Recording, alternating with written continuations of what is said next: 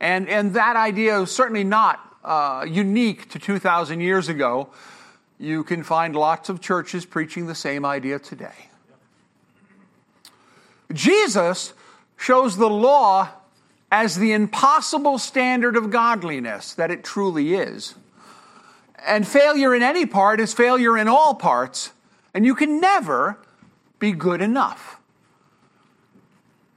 Same subject matter, completely different perspectives. Only one of them happens to be God's perspective, which is the only perspective that matters. Everything okay, dear? Yes, the gentleman had fallen in the middle of the road. I had, I oy, oy. He didn't get hit or anything. He just. No, which is why I called 911, but didn't feel comfortable leaving until. Thank you that you didn't get run over. Appreciate it. So let's look at Matthew 6, please. This is a continuation of the. Sermon on the Mount. Take heed that ye do not your alms before men to be seen of them, otherwise ye have no reward of your Father which is in heaven. Therefore, when thou doest thine alms, do not sound a trumpet before thee, as the hypocrites do in the synagogues and in the streets, that they may have glory of men. Verily I say unto you, they have their reward. But when thou doest alms, let not thy left hand know what thy right hand doeth, that thine alms may be in secret, and thy Father which seeth in secret himself shall reward thee openly.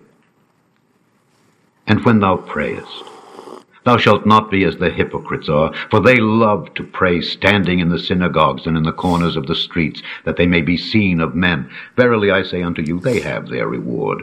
But thou, when thou prayest, enter into thy closet, and when thou hast shut thy door, pray to thy Father which is in secret, and thy Father which seeth in secret shall reward thee openly. But when ye pray, use not vain repetitions as the heathen do, for they think that they shall be heard for their much speaking. Be not ye therefore like unto them, for your Father knoweth what things ye have need of before ye ask him. Have you ever really thought about the imagery that's present here in these eight verses of the Sermon on the Mount? I mean, imagine blowing a trumpet before you give money to God. Presenting my giving. And don't feel too superior if you've never seen someone doing the old money flourish as the, as the uh, tray goes by, uh, plate, as the plate goes by, when that, that $100 bill gets a little extra flap before it goes down so everybody can see it. Or walking down the street and having a prayer attack. Oh God! Public drama in the name of service of God? You'd think we were back in the 80s with the televangelists. Judaism was, and still is, a religion of show and outward appearance. And don't think that Baptistism isn't some days. But Jesus asks if God sees everything, why not do your religious activities in private where only God can see them? He says that if you get credit for doing religious things, that credit can only be applied in one place. You can either have credit with God or you can have credit with man. And if you have credit with man, you don't have credit with God. I'm going to pick on you again, brother. Do you get to write down an incoming bill in two ledgers or does it only go to one? Otherwise, you're cooking the books, right? This idea by Jesus is revolutionary. It's unorthodox. It goes against the grain of what everyone else is preaching. It's sacrilegious. It's against the religious teaching of the Pharisees. This is the entire basis of Judaism. This is what the Pharisees, the holiest men in the land, did public acts of service to God. And Jesus says, if God can see everything, do you really need to blow a trumpet first? I think He knows it's coming. And you only get credit in one place. So if you get credit with men, you get no credit with God. Now, that's a we have to be careful when we look at that because we go, wait, you don't get credit for works at all. You don't get credit for works for salvation. Once we're saved, God expects us to do good works. We are saved unto good works. But this principle of not doing it big so you get credit with men, don't think that doesn't apply to us too. If we do works of righteousness to look good to others, hope you enjoyed your reward. The law, as was given by God back in the Old Testament, is very rules intensive. It's got do's and it's got do nots, right? Now, given that structure from God, there's kind of two ways you can take that. You can look at that structure and you can use inductive reasoning. You can induce the idea behind that structure and go, wait, God wants us to love Him and love other people and live humbly. And so the way to live to these laws is to change who I am and to try to be more godly. And, and, and it wasn't a guessing game because God gave it to the people. There's in Micah, tail end of 6b, the verse says, What does man, what does God expect of you? To do justly, to love mercy, and to walk humbly with thy God. That was the idea behind the law, as well as showing you can't get there from here.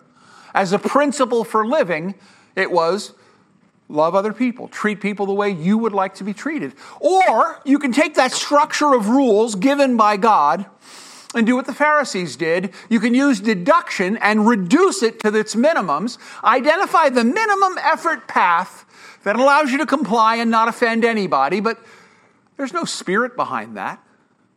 It's just a list of do's and don'ts. Jesus starts this section of the Sermon on the Mount preaching about two key aspects of Judaism as taught by the Pharisees giving alms and praying. Both of them are easy show off activities, unfortunately. It's easy to be really public in your giving. It's easy to be really public in your praying. And if you're using a reductive approach where it's all about looks and it's all about what people think of you, the more flash, the better. Jesus says you should be sneaking during your giving and praying in secret. Two necessary acts, two services to God, but done with subtlety. Let's keep reading, please. After this manner, therefore, pray ye Our Father, which art in heaven, hallowed be thy name. Thy kingdom come. Thy will be done in earth as it is in heaven. Give us this day our daily bread. And forgive us our debts, as we forgive our debtors. And lead us not into temptation, but deliver us from evil. For thine is the kingdom, and the power, and the glory forever. Amen. Contained there within the Sermon on the Mount is this little nugget, an example prayer.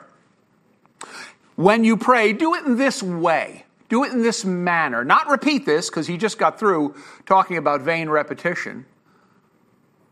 And if you're just repeating a memorized prayer, well, where, where's the spirit? You, you, you're back in the land of do's and don'ts. You're back in the land of prescribed actions. He provides a model prayer in line with this stealth worship concept. If you're going to pray, try praying this way. 66 entire words. First 24 are about God, asking God to accomplish His will on earth. The next seven ask for basics only bread, acknowledging God's provision in the life of the believer. The next 10 address our sins and remind us of the common standard of forgiveness. We're only forgiven in the way we forgive others. The next 11 ask for grace in our lives, and the last 14 focus back on God's majesty. If we do an engineering analysis, and I can't resist because of my background, look at this pie chart. God's glory one is the biggest chunk of the entire prayer. We got a little bit of provision, a little bit of forgiveness, a little bit of grace, and then back to God's glory. This is a low fat, high protein prayer. There's more stuff and less fluff. The focus is on God and God's role in the believer's life. There's no gimme in this prayer. Gimme this, gimme that, gimme the other thing. Oh, give him that while you're at it, because that makes me feel better while asking, I'm asking for my gimmies. This prayer is about God, this model prayer. And we've heard, I've heard not just entire sermons, I've heard entire sermon series on these prayers, which I will not be doing. But as a guideline, it's all about God. Public prayer in worship. If Christ taught that prayer should be silent and private, what's with these Baptists all praying aloud in church? Right? Aren't we violating what Christ said? Now, prayer is a formal act of worship in the church. It's called out in the, in the, uh, in the scriptures. So, do we have a contradiction in the scriptures? No. When prayer is done in church, the focus should be the worship. The focus should be on God. It is an act of worship. It should never be on the agent, the person doing the praying. And it's a balancing act if you're the one doing praying. When you hear such a prayer from someone here in church, it should lift you up in agreement not awe you with the poetry of phrase and the gravity of delivery. It should be all about the amens. Yes, I agree. I wish, I, you know, I'm praying along with him. Not I wish. I am praying along with him. He's just leading the congregation in prayer. That's an act of worship. But that same prayer done out on the street corner, well, that'd be a different story. Now you're doing it perhaps to be seen of men. And let's see, use not vain repetition. Oh boy. Getting back to that church prayer. You know, we all have club phrases that we use when we speak.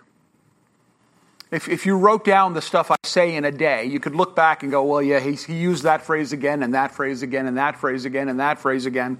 Because it's, it's a verbal shorthand, we all have our habits. Well, does that make it vain repetition? If, if I use those phrases when I'm praying here in church, is that vain repetition?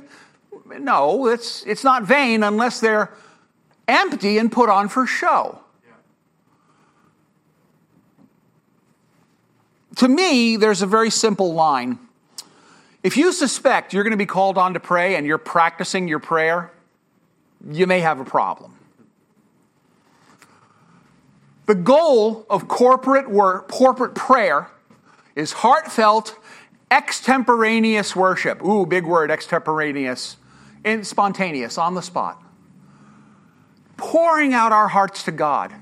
And you know what? If you pour water out of a fancy pitcher or out of a bucket, is it still water? Yes. Yeah. So it ain't the prettiness of the prayer. It's where it's come from. Sorry, Bob. It's where it's coming from. So what Jesus is talking about in the Sermon on the Mount, prayer in secret is not obviously prayer in a corporate worship sense, but I did want to talk about it because it's prayer. And there, there are those who might poke at our Baptist practice of prayer as part of worship. And make, you know, make no mistake, it's in the Bible. It is a practice of the first century church. We're continuing that. It's a good thing. it's, it's what God is looking for. But like any good thing, we can turn it to the bad if we put the wrong spin on it. But let's keep reading here in Matthew. For if ye forgive men their trespasses, your heavenly Father will also forgive you. But if ye forgive not men their trespasses, neither will your Father forgive your trespasses. Moreover, when ye fast, be not as the hypocrites of a sad countenance, for they disfigure their faces, that they may appear unto men to fast. Verily I say unto you, they have their reward.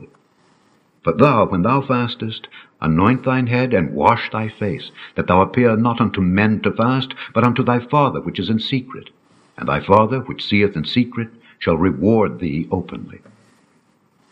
So Jesus now is going to lay into the third great element of showy religion as practiced by the Pharisees fasting. Setting aside food to focus on God. Now, fasting is a double show off. Because, first of all, you got to be, you know, it's, it's pretty religious to fast. You're going to give up food. Now, I know some people who, you know, it, it said when you divide uh, people into uh, two classes, you got those who eat to live and those who live to eat. I think we know which group I'm in. But the eat to lives, them giving up food, maybe not so much of a big deal. But giving up food is pretty significant. You got to be pretty religious to fast. In that day, especially, you also have to be rich to fast. Wait, what? You have to be rich to give up your food. Yeah, if you work for a living, you can't hardly afford to fast because you need those calories to do your job. If you're the idle rich, you can get away with fasting. And you can get good enough quality food that you can give up some of it and kind of make it up with the other stuff. So it's a double flex. It's a real serious show off. I don't think you caught a lot of poor people fasting, except unintentionally because they couldn't get any food, and that's not quite the same thing. As in matters of prayer and giving, Jesus says your fasting should be a personal matter between you and God. It should be unobtrusive. If you're out there looking miserable because you're fasting, well, you're getting your credit before men, and it's not hitting the ledgers of God, as it were. Fasting is a spiritual thing. You take food out of your day, but you spend the time you would be spending on food, preparation, and eating, and you spend that time on God, which means dieting is not fasting. Sorry, guys unless you are actually fasting. You may have noticed the titles by now. Religion is not for show, has been the title for quite a few of these slides. It's not a show either. Although, if you go on television on Sunday morning, ooh boy, can it be a show. Jesus destroyed the basis of the Pharisees' salvation through works by teaching that God looks at our thoughts and attitudes, not just our actions. That was last week's lesson. Now, he destroys the trappings of the Pharisees' religion of good works, praying, giving, and fasting by teaching that religious acts done by God, excuse me, for God, should be done anonymously and secretly, avoiding recognition wherever possible.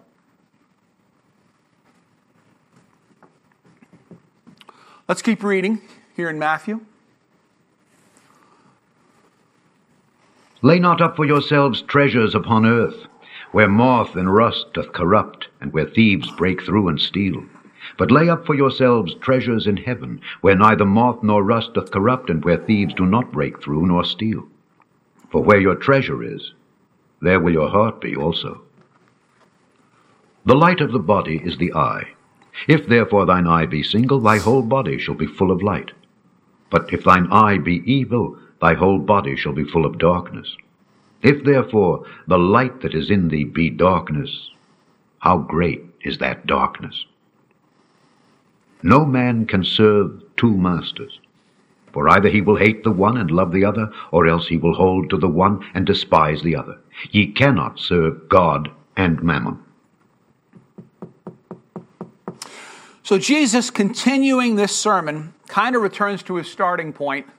If you're doing something for God, it can only be credited to your accounts once. Well, try that again.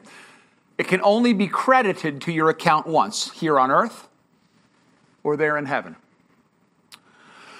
And he says, laying up treasures on earth, putting your accounts here, is dumb and short sighted because so many things can go wrong. Moths and or rust and decay in general can eat up your treasures. Diamonds can catch on fire. It's a quick way to lose a diamond. Um, but, but this was a, short, a core idea of Judaism getting credit down here with your fellow man. This is the religion these people have been steeped in we read the Sermon on the Mount and we go, uh huh, uh huh, uh huh, yeah, yeah, I heard that before, yeah, yeah, yeah. These people are going, what? Because it's completely contrary to everything they've ever been taught. Jesus says, Where your treasure is, is where your heart will be. Well, it's hard to argue with that. Where's your attention? Where's your focus? Up there? Down here. And he says, You can't split your focus. And it's tough. Uh, I, think, I think men have it worse than women in this regard, but you tend to focus on one thing. Uh, God says you can't serve two masters. You're, you're, you're not going to be able to effectively split your focus completely. You're going to always lean to one or the other.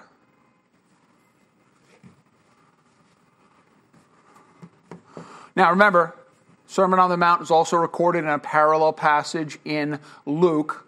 Let's take a look at a segment from that, brother. And one of the company said unto him, Master, speak to my brother that he divide the inheritance with me. And he said unto him, Man, who made me a judge or a divider over you?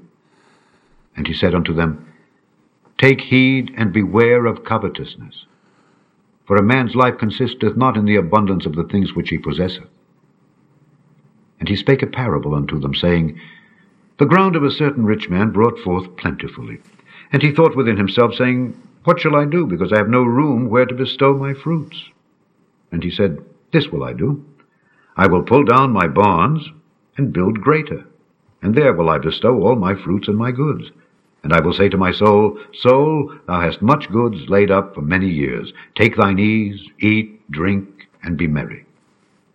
But God said unto him, Thou fool, this night thy soul shall be required of thee. Then whose shall those things be which thou hast provided? So is he that layeth up treasure for himself, and is not rich toward God. So put yourself in the mind, or for a moment, in the mind of Christ who's giving this sermon on laying up your treasures in heaven and not on earth. And the importance of doing things subtly and you know not doing it for show and how salvation is not through acts of righteousness they're not good enough and he's overturning all these ideas and some guy in the audience pipes up and says hey uh, teacher um, you know what? Why don't you use your authority as a teacher to tell my brother that I deserve my fair share of the earthly treasure?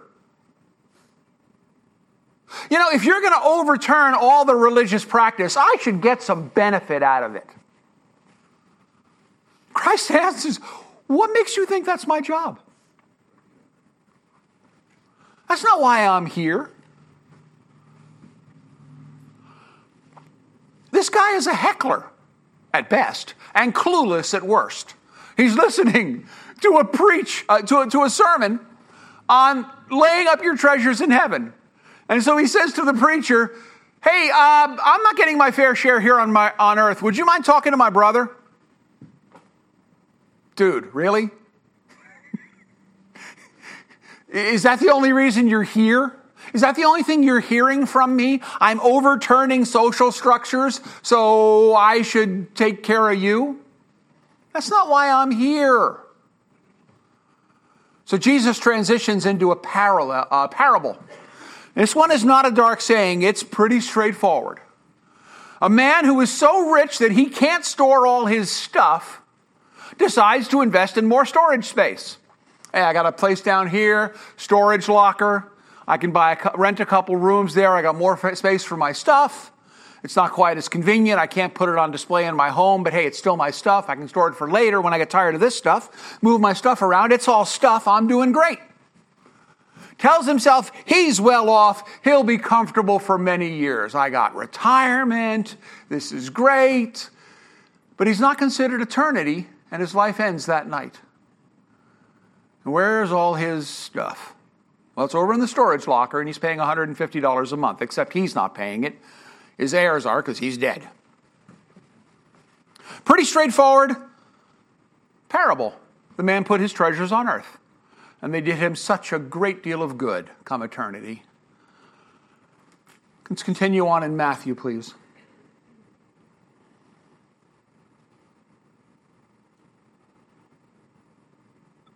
Therefore I say unto you, take no thought for your life, what ye shall eat or what ye shall drink, nor yet for your body what ye shall put on.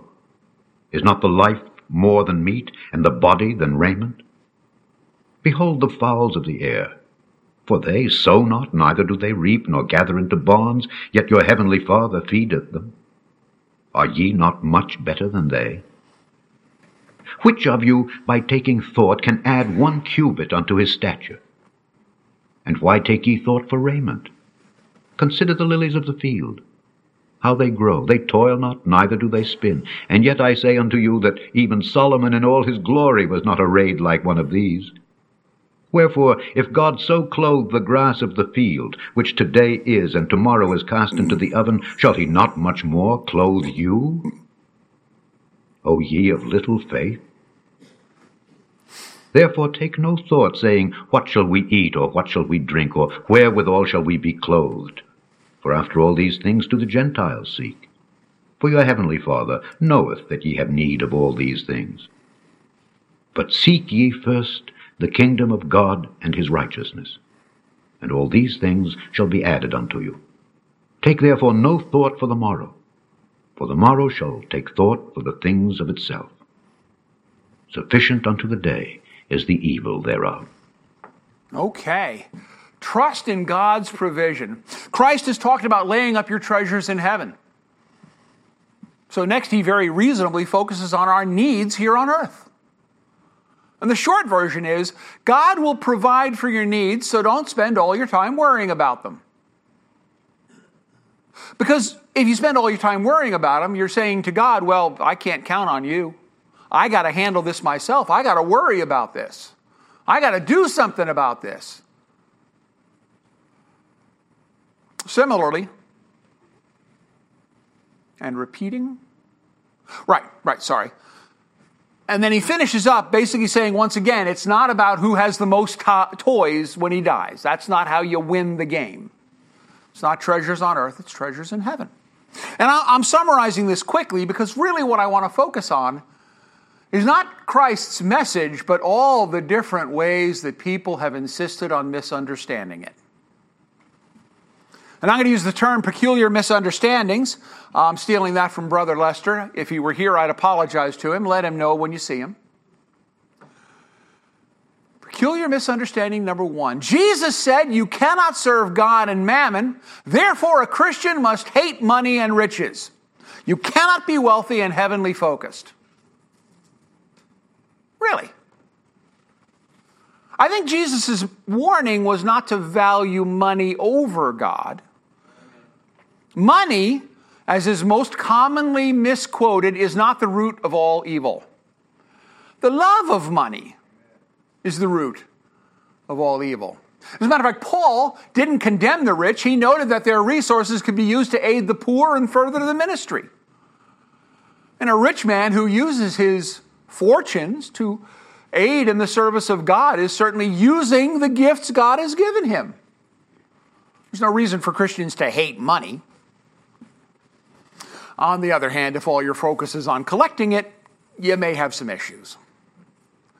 Peculiar misunderstanding number two Jesus said that God will provide all our needs as He does the flowers and the birds, so we don't need to do anything. God will take care of it. That's called laziness. Throughout the sermon, God spoke of, Christ spoke of performing good works and giving to the needy which means you got to have money and spare time to do those things. So he's kind of encouraging you to take care of your basic needs without spending all your time worrying about them. Again, it's really easy to get off of center. God is, is preaching a message that's here. Well, let me do it here. and humanity loves to go this way or that way or this way or into one of many possible extremes instead of the core message that Christ is giving.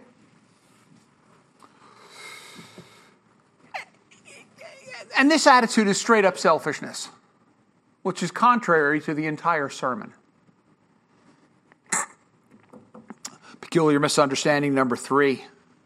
Jesus said, If you seek the kingdom, then all these things shall be added unto you.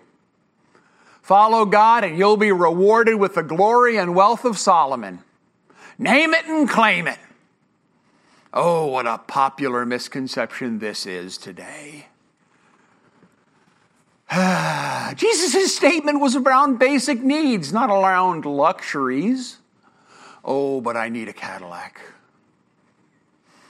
Basic needs, not delusions. The sermon speaks of a heavenly focus, not on earthly riches. How on earth can you extract earthly riches as the message? And Paul gives a wonderful example of a life dedicated to God that, frankly, was filled with trouble, not riches. God never promised us a rose garden, He promised us a path with thorns. He said, If I had trouble, don't be surprised if trouble comes knocking. And yet, pull a couple verses out of uh, context, look at them in isolation, make it whatever message you want.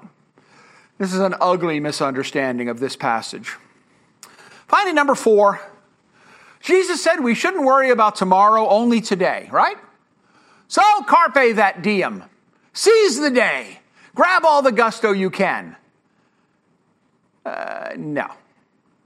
The sermon did preach about a heavenly focus and not worrying about the necessities of tomorrow, but it also condemned seeking earthly pleasures. We seek eternal values. It's not about, you know, living our life with no thought to tomorrow. That, that's, that's a pretty wacky uh, misinterpretation. Uh, our concern should be pleasing God, not ourselves. So, summary. Oh boy, summary, summary, summary. Last week, Jesus destroyed, in his beginning of his Sermon on the Mount, the Pharisees' idea of salvation by works. This week, he destroys their concept of a religion of show, about making yourself look good. And remember, the holiest people in Israel, in the minds of everybody, were these paragons of showy religion. Jesus says, that ain't it. That may be what they want, that may be the message they're preaching, but it's got nothing to do with God's message. It's got nothing to do with what God's preaching. God can see everything. So if you're praying in a closet, He sees you just as well as if you're praying on the corner of 34th and Ella.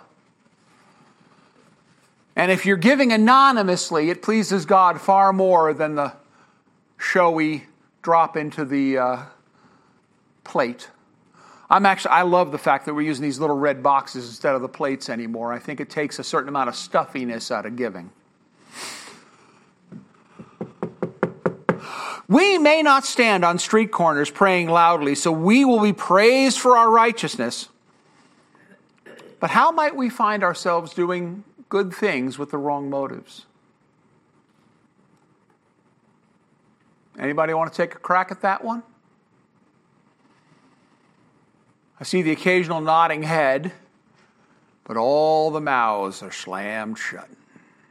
Nope, nope, nope, ain't going to say nothing. No? Okay. No? All right, brother. In Matthew, 5 14 through 16, Jesus said we ought to be the light of the world so that people would give our would see our good deeds and give glory to God. Yet in chapter 6 here he teaches about doing good works in secret. How would you respond to the claim that this is a contradiction in scripture? one's the doing just for the sake of being spiritual. Just a, a touch louder, if you would, brother. I think one's doing it for show so we can do good works without them being showy. But I mean, it seems like there's a contradiction there. Do good works publicly so God will get the glory. Well, you can do that in a, attention grabbing manner. That's, that's so you could, you could do it in an attention, I've been asked to repeat what you say. So you can do it in an attention grabbing manner, certainly. or, no, I should think not. And you can do it in a way that uh, is known, known to others, and yet uh, you're not you're not out there beating your chest and pumping your, lifting your head up high. Yeah. I think, I think it's one thing when the church does good works, where as, a, as an organization, this church is out there feeding the poor. But when an individual is out there feeding the poor, maybe it's a little harder for God to get the glory. I don't know. Anyone else have any uh, perspective on this? Possible? Brother. Absolutely. Intentions are important, aren't they? Are you doing it for attention or are you doing it to reflect glory on God? Intention. Yes. You, Why are you yes. What what is your intention? Are you doing it for attention? No, attention is a different. Yes, I agree. Yes. I, I'm, I'm, I'm, I'm rephrasing what you're saying, brother. I apologize. But my intention to help that individual, my intention to help him, then I think it's good in, I, in God's eyes. But if I'm just doing it so people can say, oh, look at Greg, man, he's, you know, that is not good. Thank you, brother. I, th- I think you've come to the core of it. And in the back, speak up if you can, brother. Sure. So, when you look at the good works that you're doing in secret, if you start there as the focus of what you're trying to accomplish, meaning you're spending time with the Lord, you're, you're learning His Word, you're allowing it to affect your thoughts, your mind, your behaviors, he says the outward reaction of that is that God, God is going to make that known in public in His Word.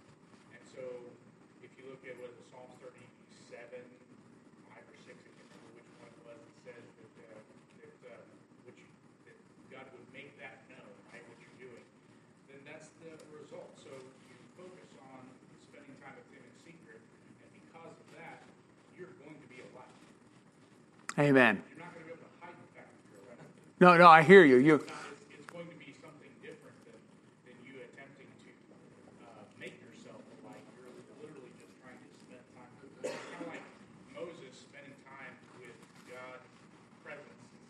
on the mountain. He comes down, he doesn't realize who he is. doesn't know his face is shining. That would be a that would be a, uh, a good picture of this. No, and it's a beautiful uh, analogy. Thank you, brother. Yeah, you know the, the point being, if I hope and hopefully you could all hear him because he's going to say it better than I did, am. But you know, if if our focus is on living our life with God, then that's going to change the way we live. And that changed way of living is what is an example to people who see us going through our daily lives, not doing acts of showy worship, but quietly living a godly life. And when that is seen, that's what gives glory to God. Brother, I think you had something you wanted to add to that? I think our